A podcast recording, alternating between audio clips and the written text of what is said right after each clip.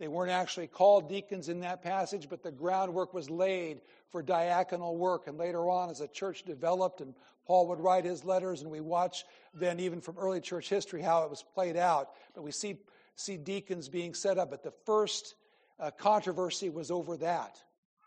But here comes another bigger controversy. And the controversy is the church is growing so fast and it's bringing so many diverse people in, people that, uh, uh, how are they going to get along? How are they going to live? You had one group of people, and I'm starting to think more and more it's less about race and more about religion. Uh, you had one group of people, the Jewish people, who'd grown up with the scriptures scriptures that we call the Old Testament. They just call them the scriptures, or the scriptures. It's, it's no less the Bible than the New Testament. But they had that.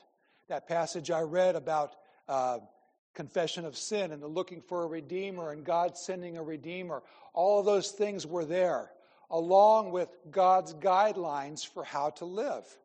And there was a law. And there were three parts of the law.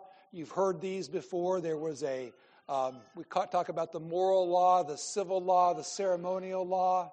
Uh, moral law being Ten Commandments uh, that, that, that transcend all of these things.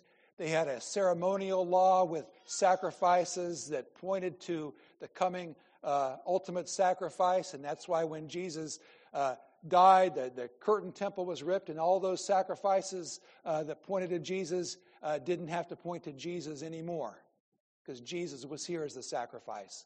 They had a civil law, just laws for people to keep as they got along with people.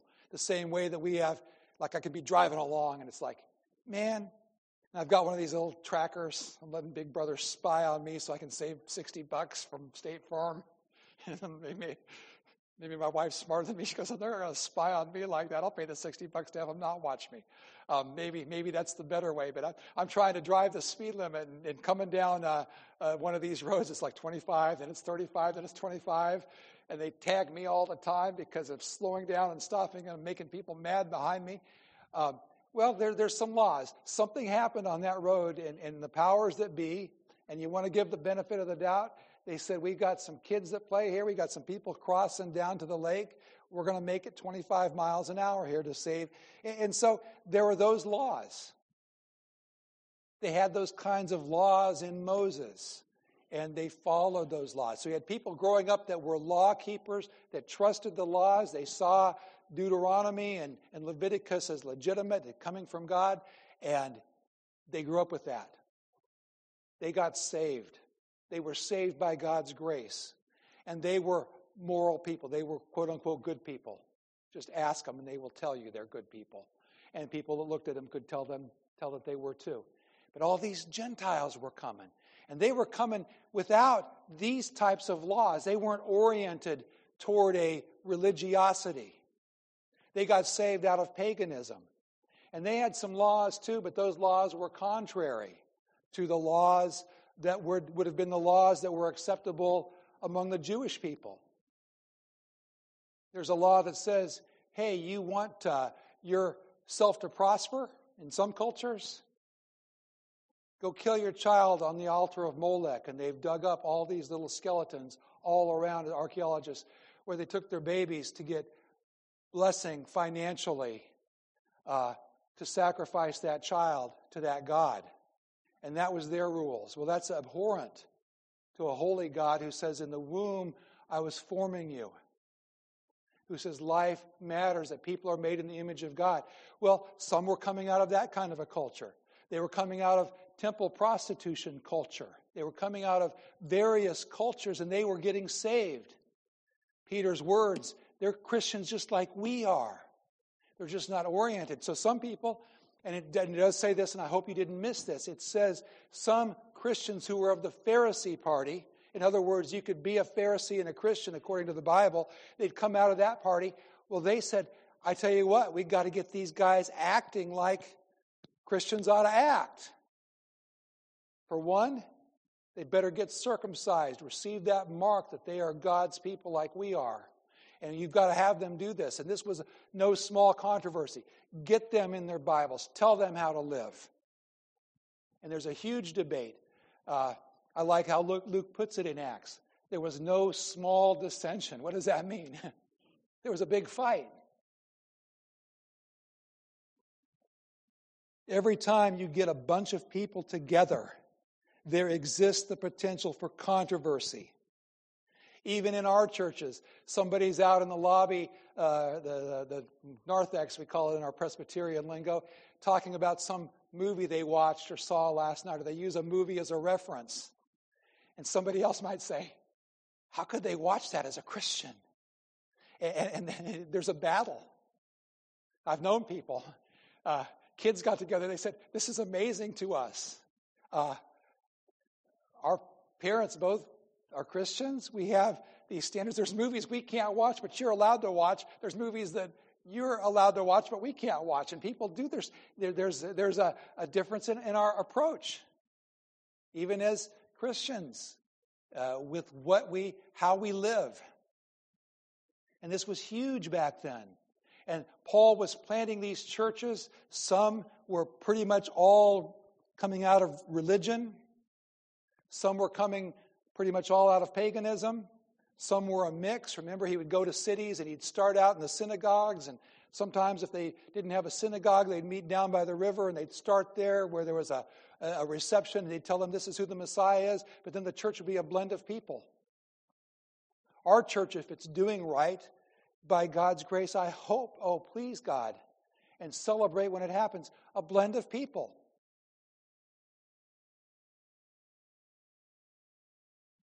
Need all. A religious person that doesn't know Jesus needs to get saved, or that religious person will go to hell. A non religious person that doesn't know Jesus needs to get saved, or that person will go to hell. You get us all together. We've got ways as we work these things out. We've got a Bible to try. We've got, but it, it's, it's always a struggle. And they had this battle. And the big incident, uh, we know that, that God's church cuts across cultural norms. This is quite the statement. Nowadays, in our quote unquote enlightenment, we say, well, that should be that way. What a profound statement when Paul would write to a church in the early days in Christ, there is no male or female, there's no Jew or Greek, there's no bond or free. In other words, gender, race, class distinctions don't exist in God's economy.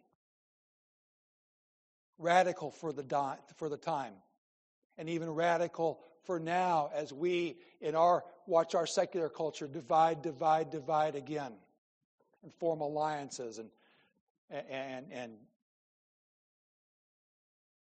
eat and devour each other in our sinful ways. The church is still the place, still the place where those distinctions do not belong and they don't belong in, in, in God's economy. And then we work things out here in our sinfulness to try to be godly. That's what was going on here. So, what I saw was the biggest, that now I say is big, still big, is this, and we're going to just hit this one point this week, and we're going to come back to bigger and biggest uh, uh, next time. This is big.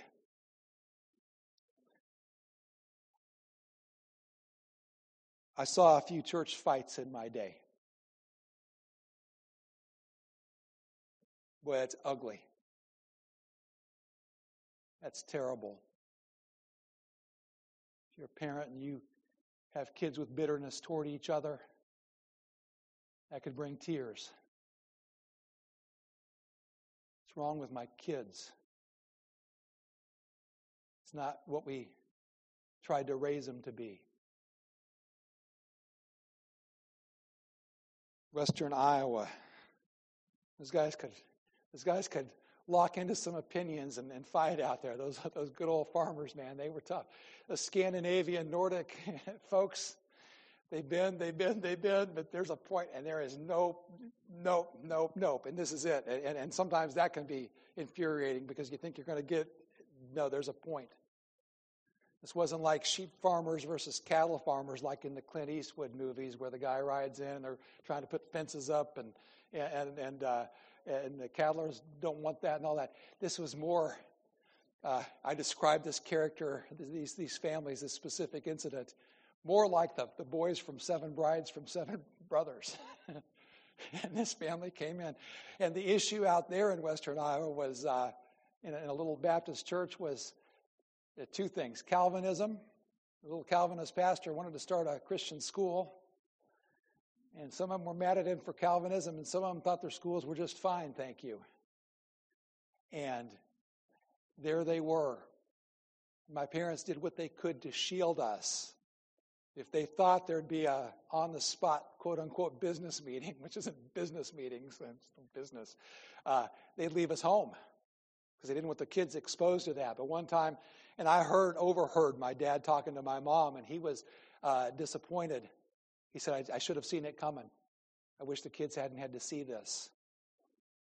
And somehow the, uh, the seven brides, the seven brothers, lost the fight and they lost the vote. And it was a strict vote.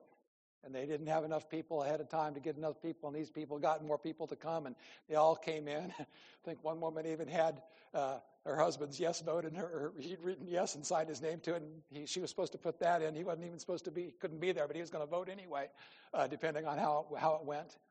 And the one guy walks up to the other guy to say, Well, you know, the conciliatory, he's going to stick his hand out.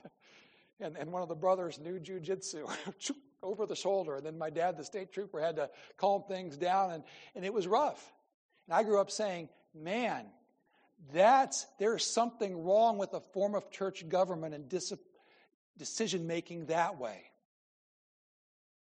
And I'm a Presbyterian, not for uh, uh, infant baptism and covenant theology, which I fully embrace.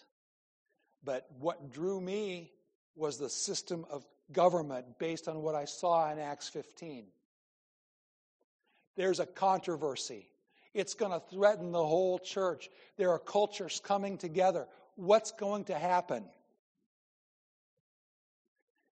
What happened is people came together to make a decision for the church, authorized. The right people came together. There's three basic kinds. We talk about church polity. Think of the word polity and think of the word polite. Sometimes uh, your polity helps you be polite. There are three basic kinds of church government. There's a kind that says one person is at the top and is in charge of everything, and then there's uh, three star generals and two star generals, and there's lieutenants and there's sergeants and there's people, you know, doing the grunt work carrying out, but one person at the top makes a decision. That's the person. You'll find this in Roman Catholicism, the Pope. That's probably the one we all think of first. You find it in Anglicanism. You find it in Methodism. One person at the top, and then there's a series of, of decisions and all that. But think about that. Well, that person better be good all the time that person better be, if they're going to speak the words of God, then you have another kind of, of church government. And this is the kind of church government that I was most exposed to. That's, we don't like them outsiders. Keep our government as local as we can. And everything, color of the carpet, put it to a vote. It's a vote. Democracy here and you have that, and there's no outside help, and there's no, and, and boy, I think if I had to choose one or the other, I, I know which way I would go. I'm talking to James about this this week, um, just because of my, because I'm from Iowa and I like my freedom and I want to keep my government close. I know which way I would go if I had to choose the two. But then there's this way, this way that we see in Acts, where there is a controversy that's threatening not just the big city church, but the, the, the, the, local yokels out here and, and the cultures here. And there's a controversy. There's no small dissension on what's going to happen. And what did they do? They took these elders, they sent them, they all came. You have some big players there, and you get quoted of, of Peter and, and then those, but it says before Peter spoke, what does it say happened? They all had a talk. It says, uh, the apostles and the elders were gathered together to consider this matter. Verse 6. And in verse 7, and after there had been much debate, Peter stood up and said what he said. Then, after Peter spoke, after all these people talked and there was debate back and forth, Peter speaks. Then Paul and Barnabas give a report on what they've seen and they add their two cents worth. And then the convener, the one in charge there, uh, who said, uh, This is James, the brother of Jesus, who said, Here's what I think we should do then, based on hearing all this. But he wasn't the Pope. They all got together in that letter that they sent out uh, that I did not read that, that, that came said we think this we think that we we came together there was a decision made by people from all the parties represented and what did they do what did they consider well, they looked yes from human perspective what's god doing and these were men who were versed in the scriptures but you even see scripture quoted there. And I asked Dave to read that for the Old Testament reading this morning. We see it again here. They are looking at God's word and they're trusting the Holy Spirit and they love the churches. They don't know the people out there, but the people that came loved their people. And there was something going on that's called Presbyterianism. And it's a good thing. Churchill said about democracy he said, Democracy is the very worst form of government there is, except for every other kind.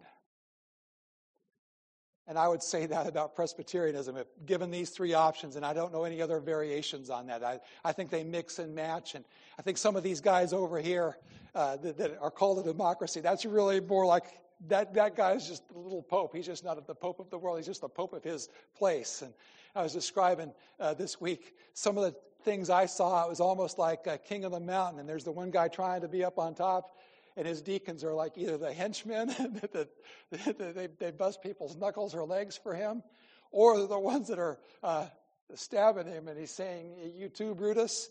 Uh, and so some of some of that kind that in, on paper is like that is really like this. And there's all this. It happens in Presbyterianism. It can be corrupted.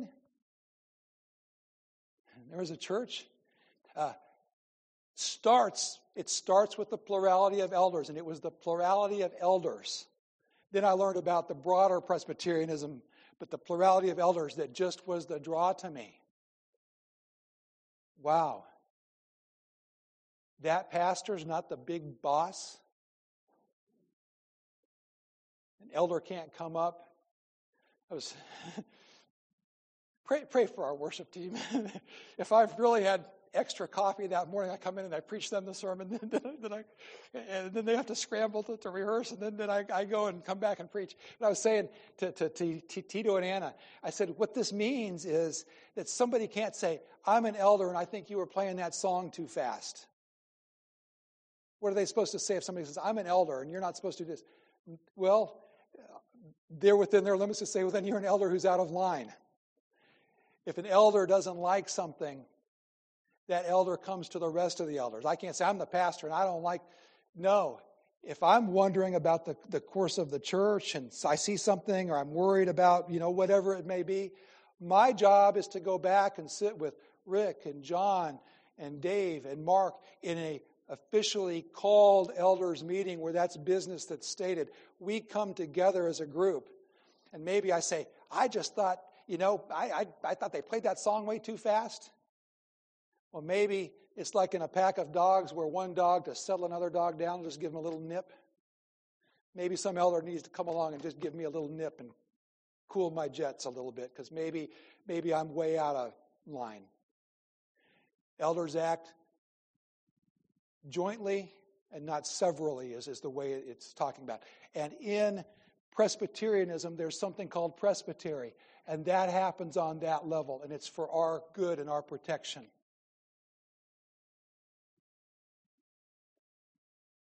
church controversy. Well, these Jews, these religious people, they said, We're worried that the Gentiles coming in, that these pagans coming in with all of this uh, things that they're used to, that they may not live properly. Was that an honest assessment? Was that a legitimate fear? Go read 1 Corinthians, where the guy's got his father's wife living with him now, and, and Paul says that's not to be. That's an honest fear. The worries about how we live as Christians and how we carry the name of Christ is honest. That's, that's, it's, it's not like, oh, anything that has to do with anything about Christian living is, must be off limits. That's not biblical. That's not what I'm saying. Honest fear. But they extended it. They had their discussion. They had a unified decision. As I was talking about how, how that can even be corrupted in a Presbyterian system. Pastor comes to the church and an elder gets up and says, Pastor so and so, he's going off. He's, this is his two weeks to seek the vision for the church. They get the other elders to pray for him, and he's going to trudge on up the mountain, which is really, he's going to trudge off to the golf course. And about the 17th hole on the fifth day of his, of his uh, vision trip, he's going to put something on paper and come down. That's not, that's not biblical. That's not biblical. The Bible said they set up elders in every church. It's elder led. That's a distinction. It may not hit us where we live and we're trying to find the best uh, price on watermelon for our picnic, but it's protection and comfort for us spiritually to have a form of government that is Presbyterian where there are a plurality of elders and a plurality of, of churches together looking out for each other. Something goes out of shape here, uh, I get up and I start saying, you know, I really think that, that, that Jesus did not really, not really physically rise. Uh, spiritually, he rose, and we know something happened because they were all affected, but I don't think he rose bodily from the dead. And I start to teach that. And you got a couple of options. You know, your last case would be get out of there quick. But that shouldn't be your first. First would be, I would say, Pastor Dave, did you really say that? Did you really think that? I'm like, well, I think we got, they got it recorded that week. Let me hear. Oh, man, I said that. I didn't mean to say that. Oh, that's terrible. Thank you. Get that thing off the internet. I, I gotta, I gotta come back and correct to the congregation. Uh, or maybe I go, no, there's room in Christianity. It's a big tent. I can believe that, and I'm still a Christian, and, and you can believe that too. Well, then what do you do? And I say, like I heard somebody say one time, wrongly, sinfully, there's 12 doors in this place. Pick one. Get out of here. Uh, you don't say that. You go to the elders. Did you hear that? Maybe the answer is we heard that emergency meeting. Two of us got together following our rules. We called a meeting. Uh, Pastor Dave has, has got, we gotta, we gotta check this out. Maybe the elders say, no, this is our belief now. What do you do then? If you love God's church, if you're a member and you've said in the fifth one that, that you're there, you love the purity and the, uh, what do we say? I, I pledge, forget how it goes, the purity and peace of the church, then you have a presbytery to go to. You have recourse. There is something, and they get together and they hear those charges, and that's real and it matters. These things are important for our protection. Why? We're in the application conclusion stage already of this sermon. Why? Because it is important for you to have a place where you can come a church that you can come to and you can know every week, I'm going to come and I'm going to answer God's command and I'm going to praise the Lord for his salvation. And I'm going to meet God's people. And I'm going to confess my sins. And I'm going to partake of communion. And I'm going to hear something from God's word that either reminds me or maybe it's a little bit new, but it's hopefully biblical. I'm going to make sure of that. And, and I'm going to interact with God. Most by, by the way, most sermons are not new. if I say, my goal is to have one new thing that nobody's ever heard every week, that's going to be some pretty bad preaching. And that's going to be not. Uh, most of what we hear and encounter is stuff we know. We just need to be reminded. We haven't thought of it for a while, and we need to hear it. We need to, that's why we preach like we do through the scriptures. But you need a place, and then you say, I've got people that don't know the Lord. I need a place to, to even bring them and invite them to come and hear the gospel. And you need to know. And there's a safeguard in this. You see how the church was safeguarded by this Presbyterianism, these elders coming from here and there, no small debate, all this discussion, people standing up. What did God do? What does Scripture say as we pray about it? Are we following the Holy Spirit? You need that. Everyone needs a church. Your kids need a church. They need a church even when they're going to stand in front of God and say, I reject everything I heard. They at least won't be able to say, I never heard it in my church. You need a church. Your kids need a church. Our community needs a church where people talk about Jesus. Uh, they don't need a church to, to, to fan the latest political fad and to go along with culture uh, to go along.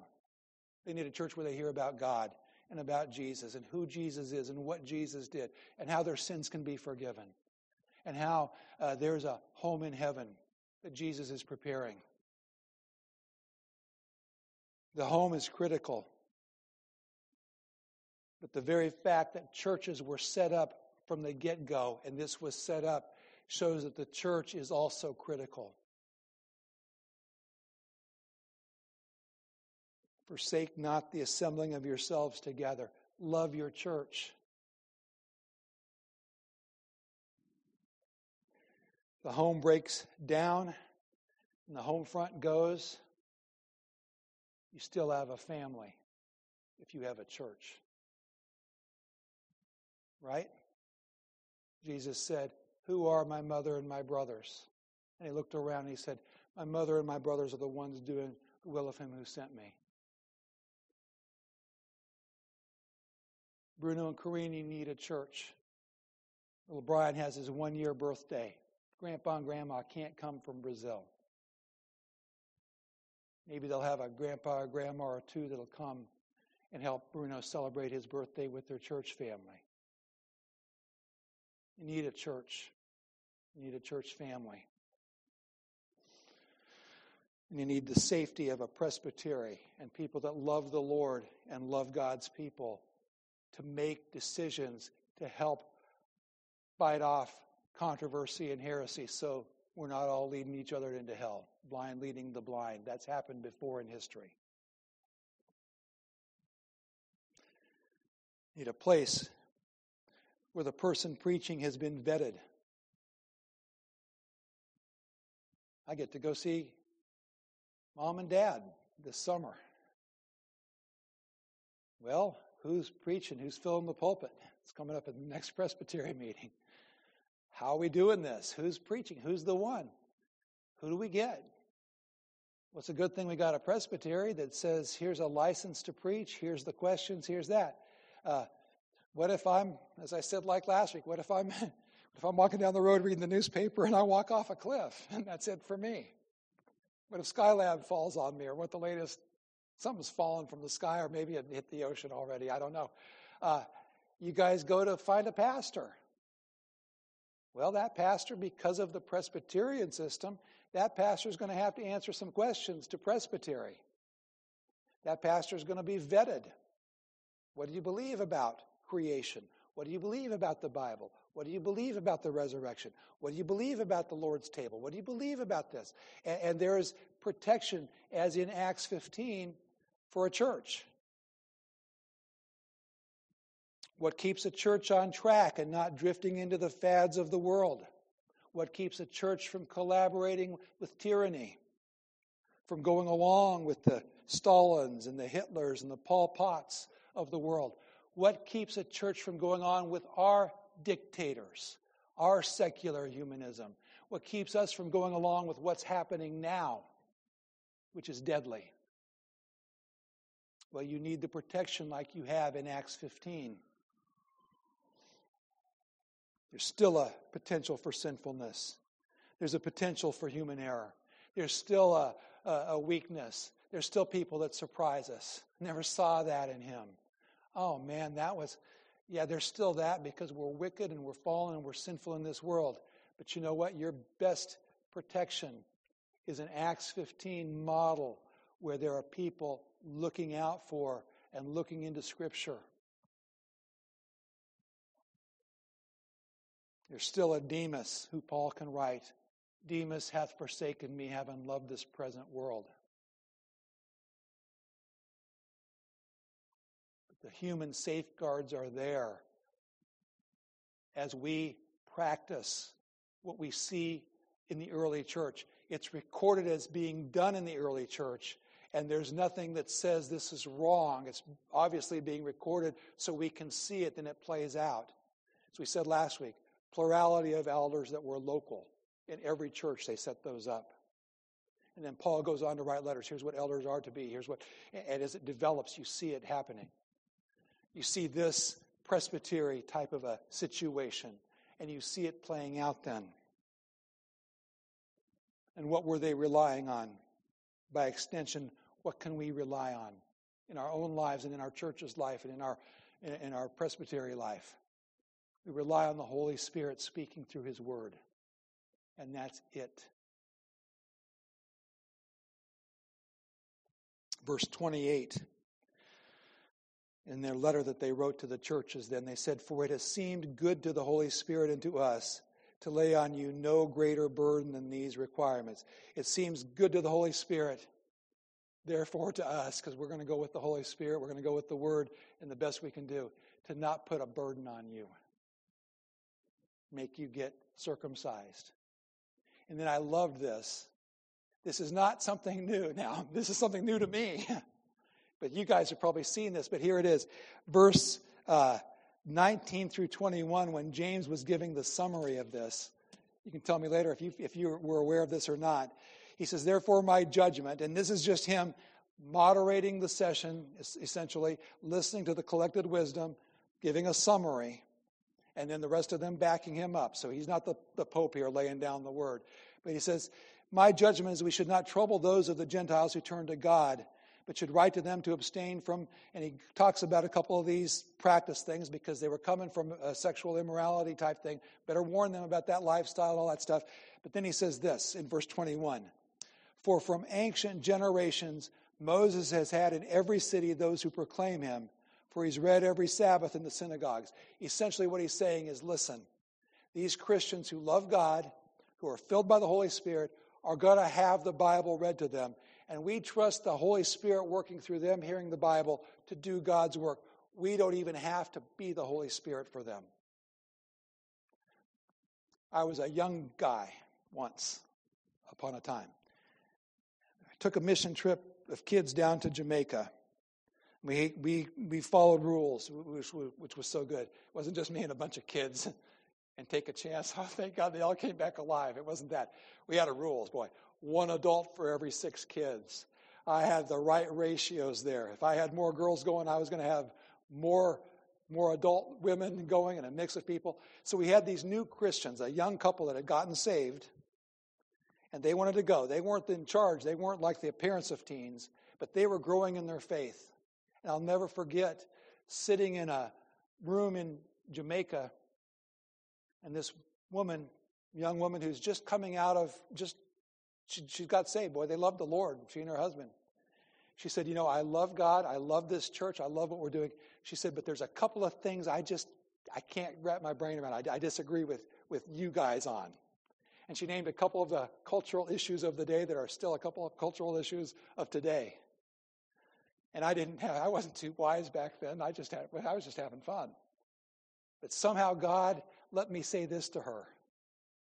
I just said, listen, you keep loving the Lord, you keep praying for God to show you what's right, even in these cultural, social issues where the church has come down this way. Keep listening to the Bible and let the Holy Spirit work in you. But don't get sidetracked by politic and political issues when it comes to your faith and your walk in Christ. And, and seriously, five years later, she came up to me and she said, Do you remember that conversation? And I said, Yep. She said, Thank you for that. the reading and the intake of the Holy Spirit, of the Word, as the Holy Spirit, uh, the reading and intake of the Word as the Spirit works in the life of a true believer.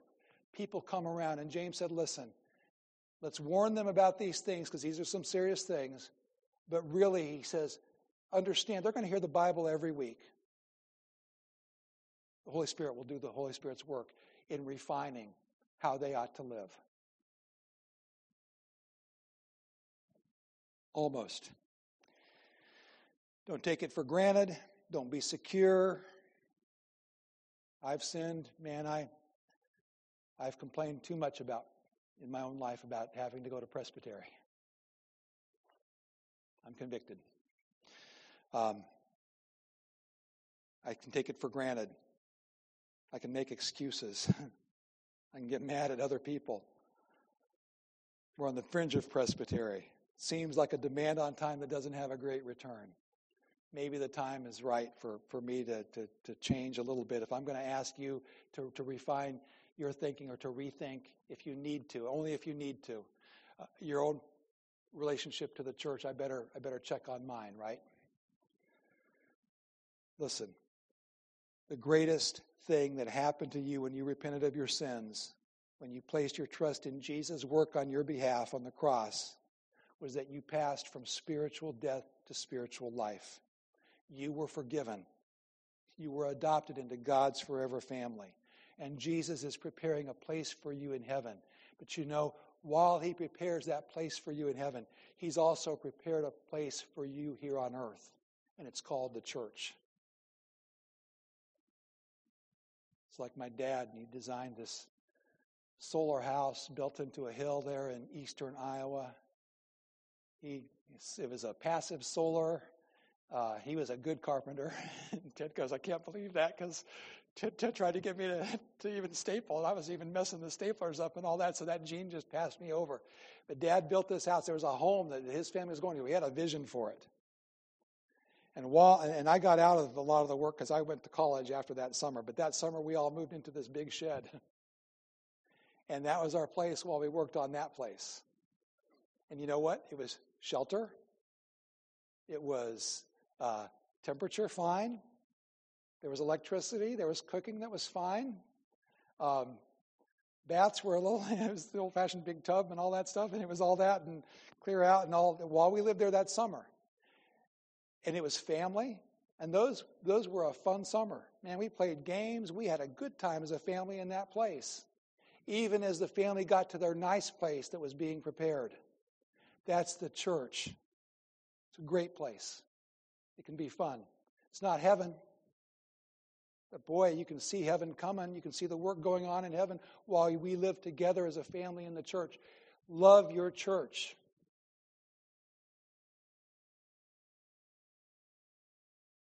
The local church, it's the connected church, and you don't have to live out in the cold and extremity and hardness and violence of the world without shelter. Come in, says the church, I'll give you shelter from the storm. It's a good thing.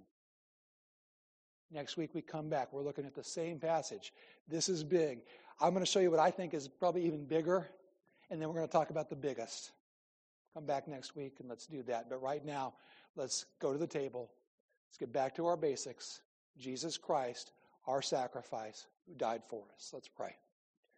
Lord, thank you so much for the church. Thank you that we have a church to come to.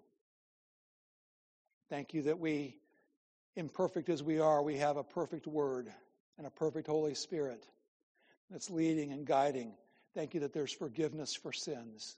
Thank you that there are course corrections that can be made. Lord, thank you for our place called the church. Thank you for Jesus Christ who died and calls the bride of Him, His church. In Jesus' name, amen.